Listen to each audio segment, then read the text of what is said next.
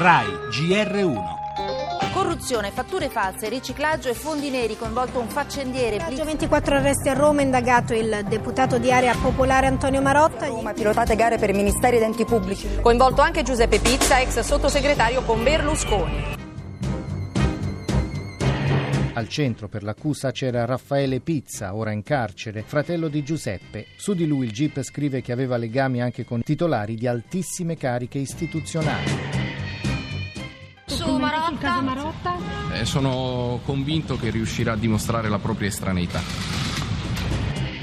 Nelle intercettazioni citato anche il fratello del ministro Alfano.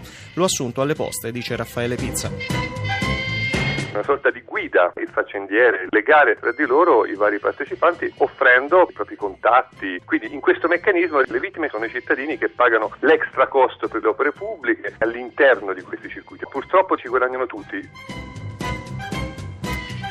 Politici, imprenditori, faccendieri, appunto, sono loro a spartirsi appalti, a scambiarsi favori, a gestire affari milionari. Di nuovo Roma al centro di questo ennesimo giro di corruzione, indagine chiamata Labirinto a raccontare la pervasività della rete. Se l'impianto accusatorio verrà infatti confermato, dentro ci sono i ministeri, i grandi enti, l'Inps, le poste, il faccendiere Pizza al centro di tutto, il deputato NCD Marotta, suo sodale. Il ministro Alfano, lo abbiamo sentito, lo difende, ma nelle carte poi spunta anche il fratello del guardasigilli, il tutto a scapito ancora una volta dei cittadini. Lo ha giustamente ricordato il politologo Alberto Vannucci, cittadini che poi pagano con spese gonfiate e servizi inadeguati i guadagni della cricca di turno.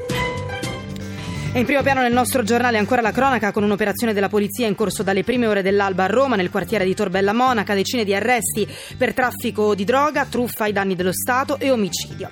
La politica, la direzione PD con la sfida interna al partito tra Renzi e la minoranza Dem, l'economia, il crollo del titolo Montepaschi, lo sciopero di oggi dei dipendenti all'Italia, si prevedono disagi per i viaggiatori. Ancora questa sera l'arrivo delle salme dei nostri connazionali uccisi nella strage di Dacca, il cinema, la morte del regista iraniano Chiarostami e i film prodotti da Rai Cinema in uscita nella prossima stagione. Lo sport, Europei 2016, da domani le semifinali.